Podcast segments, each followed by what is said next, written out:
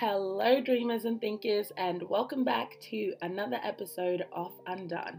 This episode's quote shall be one that I heard when I was listening to Brene Brown's podcast, and she said, My body is my ally, and Brene, you're engaging in some performative allyship. And when I heard that, I did a little chuckle, and I thought this will be the perfect kind of like summary of what today's episode shall be um, as I share what my own journey, what my journey has been with um, food, fitness, health, the health and wellness industry, and just really basically engaging in some performative allyship in the name of health and fitness when I really wasn't loving my body at all. Um, so without further ado, let's get into it. As I mentioned on the Instagram page, we will be starting a new series. I decided to title it Eating Grey. And that title kind of sounds strange. It's kind of like, I think I know what you mean, but I don't really know if I do. Um, but I got it from when I was listening to this podcast by Dr. Caroline Leaf, and she was interviewing um, this lady called Jessie. And in it, she mentioned how people think we kind of seem to have sorted people into two categories where it's you either have disordered eating habits or you have a healthy relationship with food. But we've neglected the fact that it's kind of like a sliding scale. Um, I don't know if I'd say if it's a sliding scale, but sliding scale, gray area, there's definitely a gray area there where it's like you don't necessarily have disordered eating patterns, but you don't have a healthy relationship with food. And so you kind of just sit in this gray area hence the title Eating Grey. And um, the more I discussed with friends, the or and just kind of um, looking at a journey that I had been in recently, I realized that like this doesn't get discussed as much as it should. We discuss eating disorders, and even then, I don't think they get discussed as much as they should. They're kind of just like, oh, and there's eating disorders but and we don't really discuss having a healthy relationship with food. We discuss the healthy habits or um, things that you're supposed to do but we don't like we don't define or we don't let people figure out what a healthy relationship with food is. So in the series i just wanted to kind of have that discussion and look at how the health and wellness industry kind of plays into that as well. So, to start off the series, I thought I would share what my own relationship with food has been. And to some of you listening, that might sound really strange because it's like a relationship with food. Um, but I think we all have one, whether or not we are aware of the relationship we have with food. But it's more than just I eat to stay alive. Like there's definitely a relationship there. And yeah, I kind of wanted to just share what my own journey has been. So for me personally, I would say I didn't I don't think I would had a consciousness of my relationship with food until I was about 14 or 15. Um, toward the end of my high schooling is when I would say I became more aware of that. Um, I had always been an active child, and I like I'd say our diet at home was pretty like pretty good, pretty inclusive. We always ate. Um, we mostly ate home cooked meals, and then every now and again we get takeout if no one could be bothered making dinner. And that's kind of still the same situation today. But I don't think I ever thought anything of it past that. Like I just thought, oh, this is normal, and I go and I play with my cousins outside. I love playing sports. I love running and that's that. Like that's just what it was. Those are the things that I was more drawn to. And then when we moved to Australia, I think maybe I started doing maybe not started doing more, but I think you have more of an awareness of a particular physique. And I don't know if that's just because of the climate here. Like everyone goes to the beach a whole lot more. So, uh, like, you're wearing because it's hotter, the clothes you're wearing are different, that kind of thing. I don't know. Also, maybe it might have been an age thing. Um, so I think I definitely became more aware of that. And then come grade 11 and 12, I think is when I, I think that's around that time that you start caring about what you look like. But also, I distinctly remember having like noticing a trend in that when people would finish high school and then we'd see them come back in to do like presentations or whatever, they always looked bigger. Like people would always put on weight and like a crazy amount of weight too within their first year or two of finishing high school. And I remember my friend and I being like, we we don't want that for ourselves. Like we don't want when you stop doing when you stop having like required physical education classes um that that's like all my physical activity goes out the like out the window like that's that is not where i wanted it to end i didn't want um, my fitness journey to end with high school. So I think I kind of started putting in things into like things into my routine. So I even remember in high school, I used to either run in the morning before school and come back and get ready, or I'd go for a run after school and then do my homework, which for me, I don't necessarily think, I mean, I did it as like an aesthetic thing partly but i think for me it was mostly a fitness thing i wanted to be healthy and fit and um, running even to this day is just how i clear my mind and it's also really good for times when i'm feeling really anxious about something in that it uses all that extra energy that i get well not energy but like it uses yeah, the extra energy I get from like the adrenaline rushing through me, and then it kind of just like settles me. And so that's what I did. And then I think when I finished when I finished high school and I had less of a routine, like that was really easy to be able to fit in a run either before school or after school. On school holidays, it was like uh, I kind of just kept going with it because I'd already started it. But when you start university, it's a bit different in that you don't really have a consistent schedule. You definitely have a whole lot more that is required to do. And also i don't think i'd ever realized it until i got to high, um, to university but i was a comfort eater. And so this is like my first year of uni. I'm super stressed. I i was like okay exercising as much as I did in high school kind of needs to go out the window because I need to study. This isn't as important. I will stay fit when I can. Like I will stay active as much as I can. Um, but this is this just isn't a priority right now. And then I would also be like I would just stress myself out with putting so much pressure on myself. And so I would then comfort eat. And then I was like, "Oh my god, this is not good for anyone. And so it's been quite a journey going from, oh, I exercise because, you know, that's what you do, to, oh my gosh, I'm a comfort eater.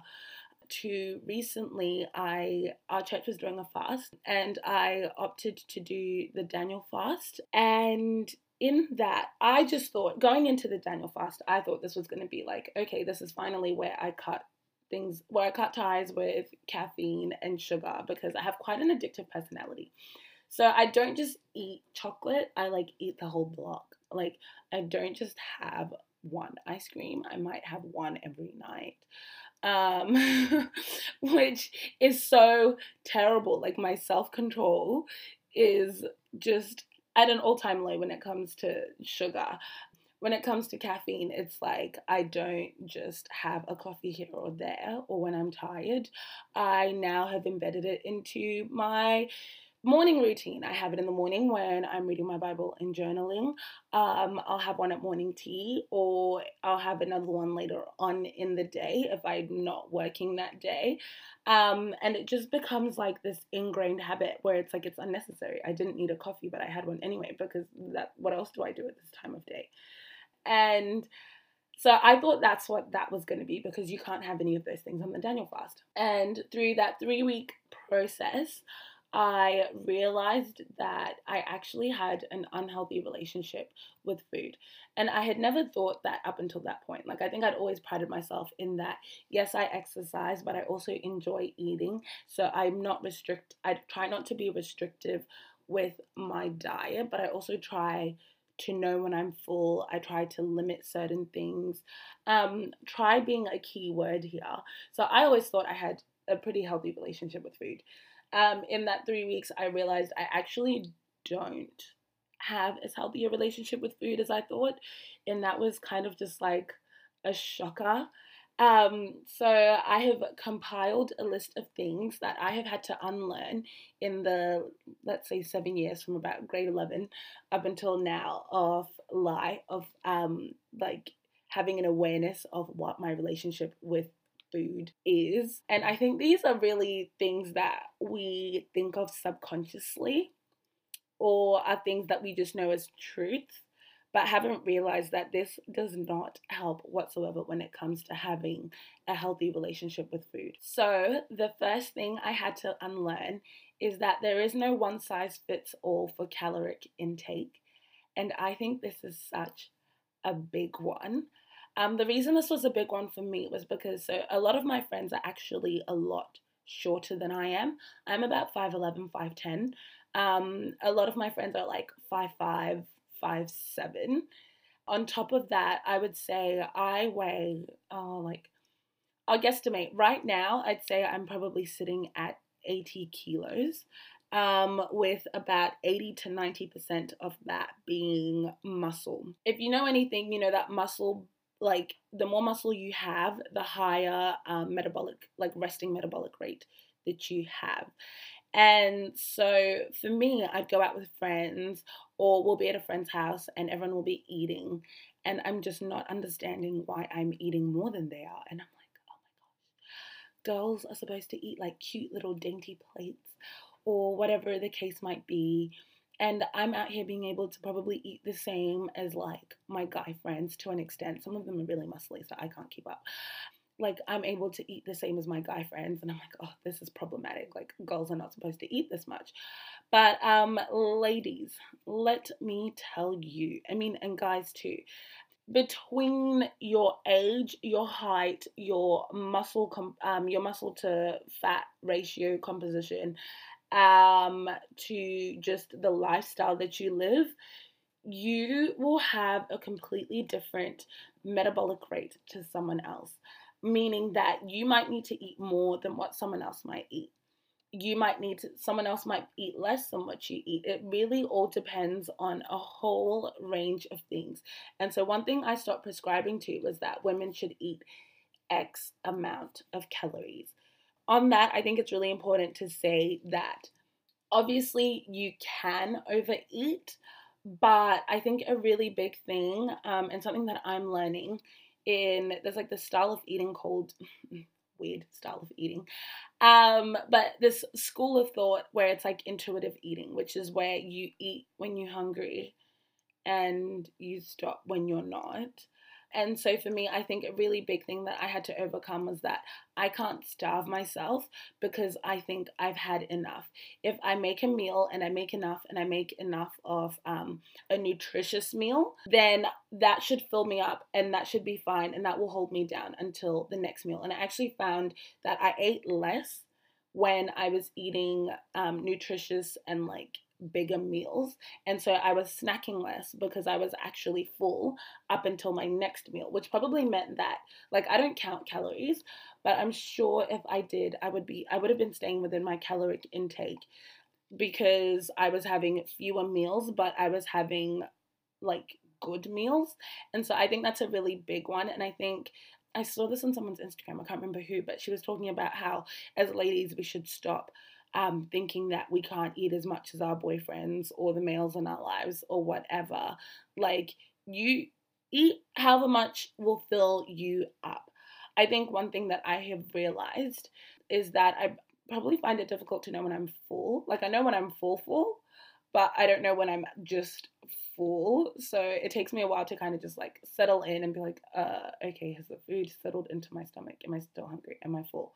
But I think on that, a really big thing is that this whole thing is a journey. I think how you like even just from assessing what your relationship is like with food to starting to take out the things that you don't want um the thought processes that you might have um to get into a place where you're happy it's all a journey and it doesn't take forever like it's been 7 years for me and I'd say from when I first started to now is like a huge difference, even in like the things I eat. Like when I think of some of the things that I used to do, I'm like, oh my gosh, honey, stop. And I think I've come a really long way, but there's still a whole lot more to like there's still a whole lot more I can learn and things I can get better at. So I guess that kind of ties in as like number two, like it's a journey. Like and I needed to be okay with realizing that committing to being like healthy, which really was dieting um, for six weeks or whatever the case might be, wasn't going to change um, the lifelong patterns I had had or deeply rooted um, thought processes and points of view. Number three, I guess I would say, which kind of ties in with number one, is that you won't have the same appetite month long.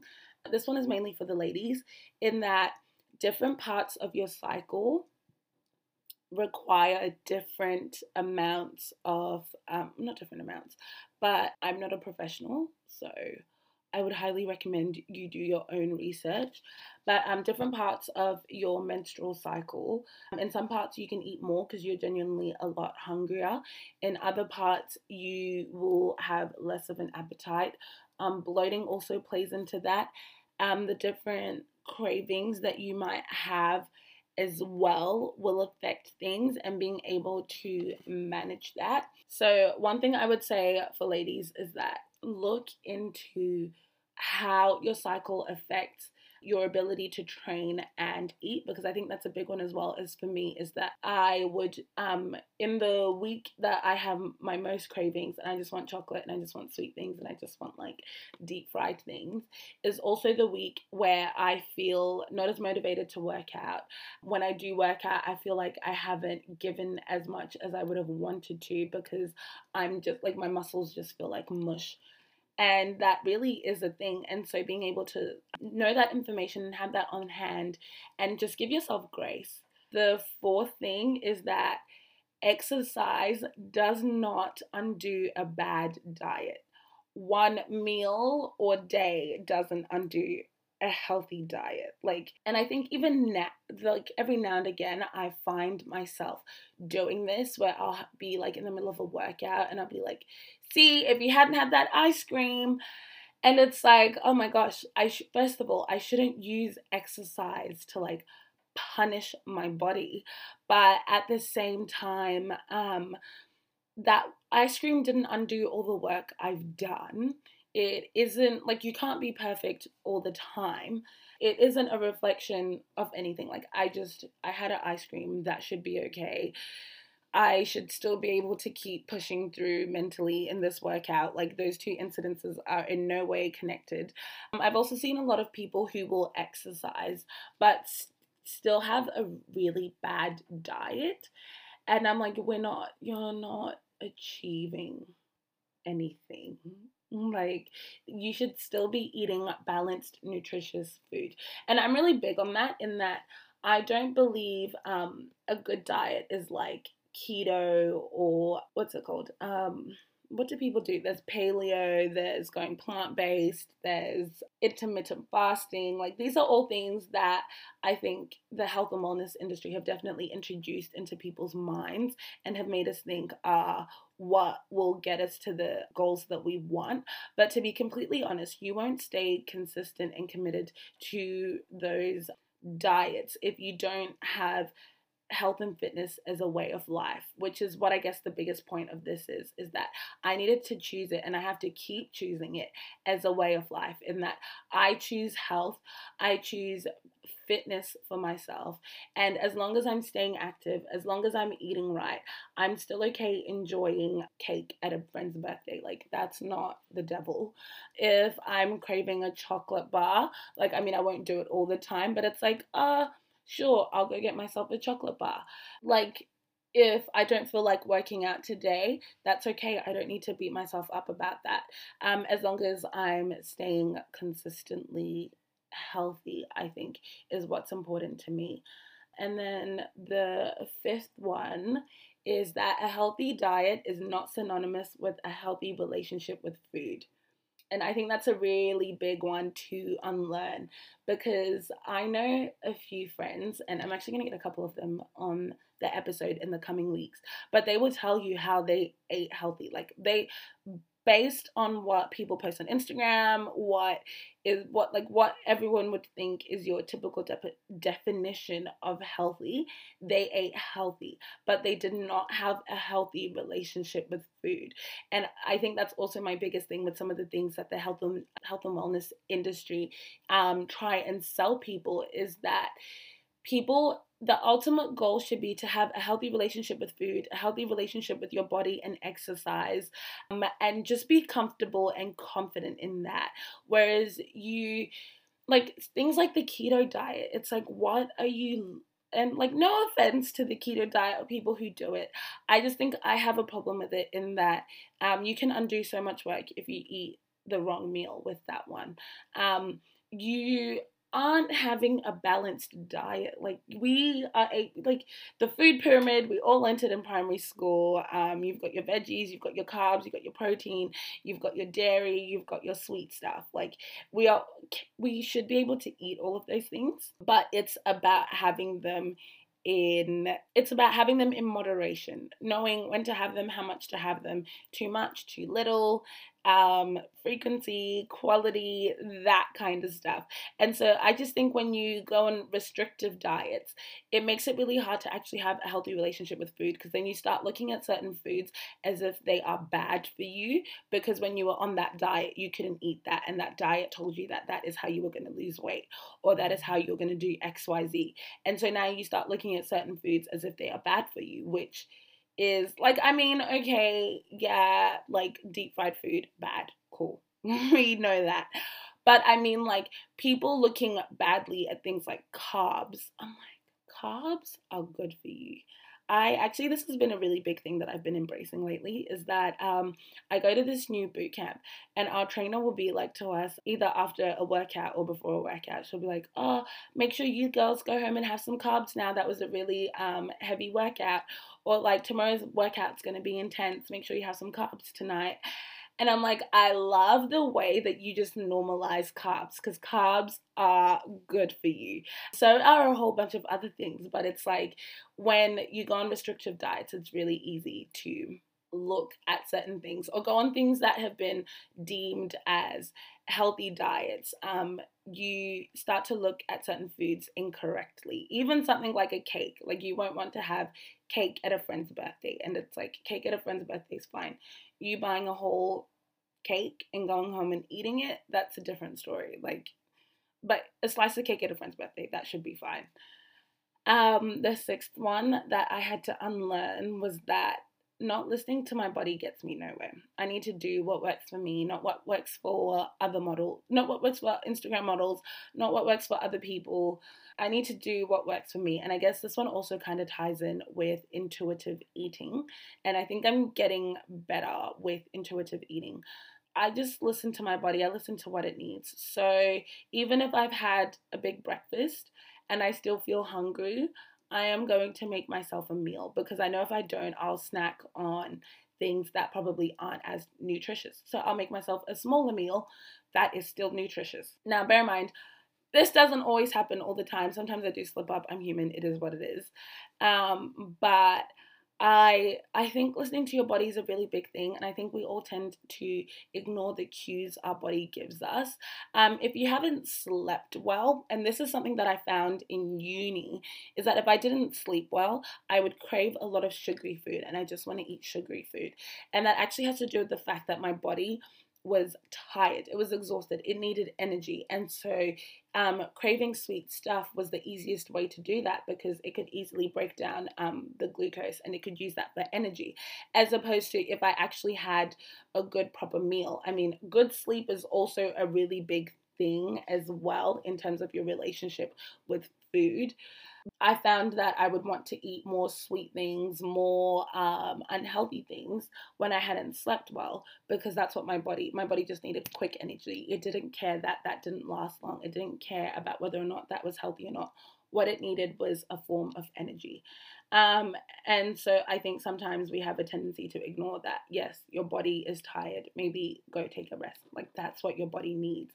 Um, and I think that was actually one of the biggest things that I learned when I was on the Daniel fast because I wasn't drinking any coffee. So I really had to, and I was still training, I was still doing work, I was still doing all my normal stuff. Um, but I had to make sure that I was getting enough sleep because then I could, like, I knew that the cues that my body was giving me were real. Like, I'm actually hungry. It's not that I'm hungry for something sweet because I need energy, but I'm actually hungry in this moment. Yeah, and realizing as well that certain foods um, I couldn't have, like, okay, what a big thing is like I'm I usually will take leftovers to work the next day.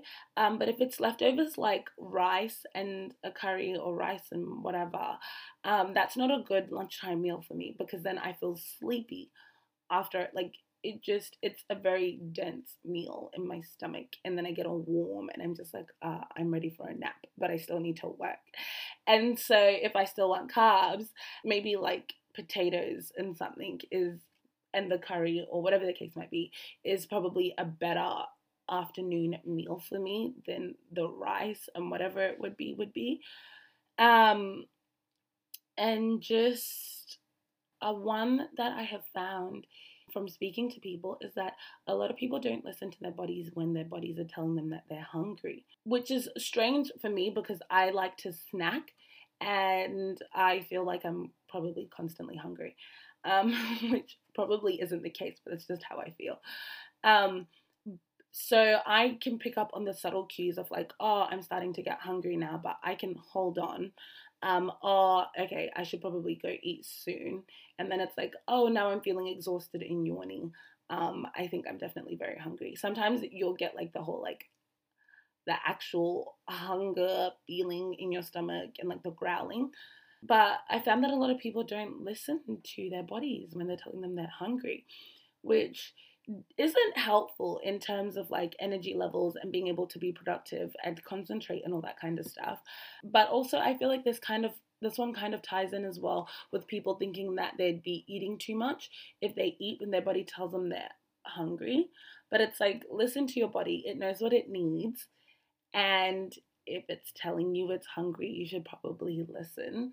I think the line kind of gets blurry though when it comes to like sugary things because you can train your body to um, the more sugar and things like caffeine um, the more of that kind of stuff that you have either at certain times of the day or that you just constantly have in your system when you start to like wean off it your body will want to tell you that it needs it but your body doesn't need caffeine. It doesn't need ice cream or chocolate or whatever the case might be it does need an energy source, but that doesn't necessarily have to be those places. The whole point of food is that it's supposed to fuel your body, which is like a mind blowing revelation I had. And I was like, I feel like an idiot because obviously food is supposed to fuel your body.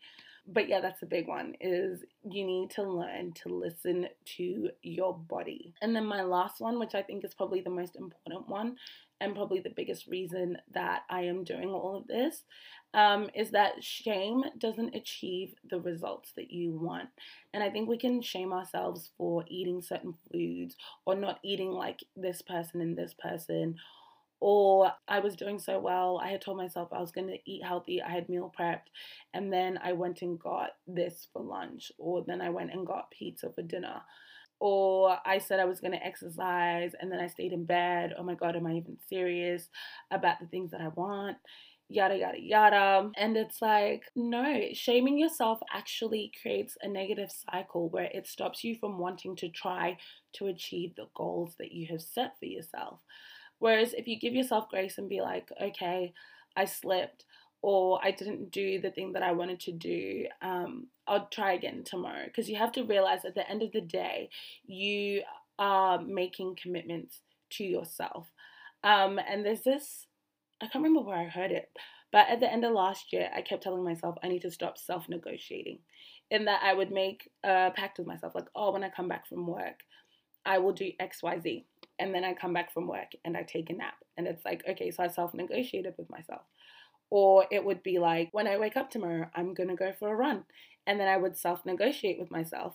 And the alarm would go off, and I'd be like, okay, but sweetie, are you, it's better for you to have sleep and rest than it is to exercise. Knowing full well I slept like a full eight hours, I'm just not in the mood to get up. Or it would be like, your body's beautiful anyway. Today we're going to practice um, self acceptance. You don't need to go for a run. And it's just like insane the things that we can tell ourselves. But I think an important thing to remember is that your whatever it might be, because I think at the end of the day, uh, the grayness that comes with um, our relationship with food comes from us either wanting to break the habits that we were taught within the household growing up, um, or we're trying to hold ourselves to this standard that people have projected and have made us believe is attainable. Which, if you look at the root of that, is like you should want this for yourself. And so when you're making these goals, you're making them for you, not for anyone else. Um, you're not making them to for people to be like, oh wow, you like to compliment you or anything like that. You're making them for yourself. And when you're making the goals for yourself, um, you can go whatever pace works for you. Start slow and steady, but know that shaming yourself will get you nowhere. For me, when I started like seven years ago, started like I don't think I was conscious of starting, but um, it first started with me cutting out soft drinks because we actually always had soft drink in the house. That's just something that was normal. And I stopped drinking soft drink. I stopped drinking cordial juice unless it was like it had to be actual juice like it couldn't be juice that has like added sugar or anything like that um, i stopped drinking all of that it was water it was tea and it was coffee because at the time i was still drinking coffee and I was just so when I introduced that, it was oh, um, you don't want to drink your calories, which is such a toxic mindset. Like oh, you don't want to waste calories by drinking them. You'd rather have them in your food. But now it's just like, okay, for the sake of this health of your teeth, yeah, you probably shouldn't have as much soft drink. Also, for the sake of your body not being addicted to sugar, you probably don't need as many sugary drinks. Um, for the sake of dehydration, maybe you drink water so your body can actually get that. And it started off with little things like that where I um, would look at my diet and what I thought was normal and take stuff out and then it was the little steps like that as I developed my relationship with food. And so now I can have, like, I'll have a soft drink if we go out or as a mixer in a drink. Um, but I realized that I just am not that, like, I just, soft drink is not something I need in my life. Um, and I think I've come to that same place with caffeine. Like, caffeine is not something I need in my life. With tea, I used to love a sweet tea, like putting a lot of sugar and the milk. And then it was like, that's really unnecessary. Like, first of all, you're getting rid of the taste of the tea bag, which is, I love tea, like actual tea flavors. And secondly, that's just a whole lot of unnecessary stuff.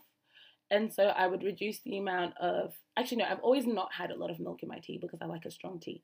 Um, but in terms of sugar, and I realized the more I scaled back on my sugar intake, the more my taste buds were actually able to pick up the like little in quotation marks sugar that was in the food or the drinks that were, I was consuming, which meant when I had too much, I could actually tell because it was like, oh, that's actually really sweet.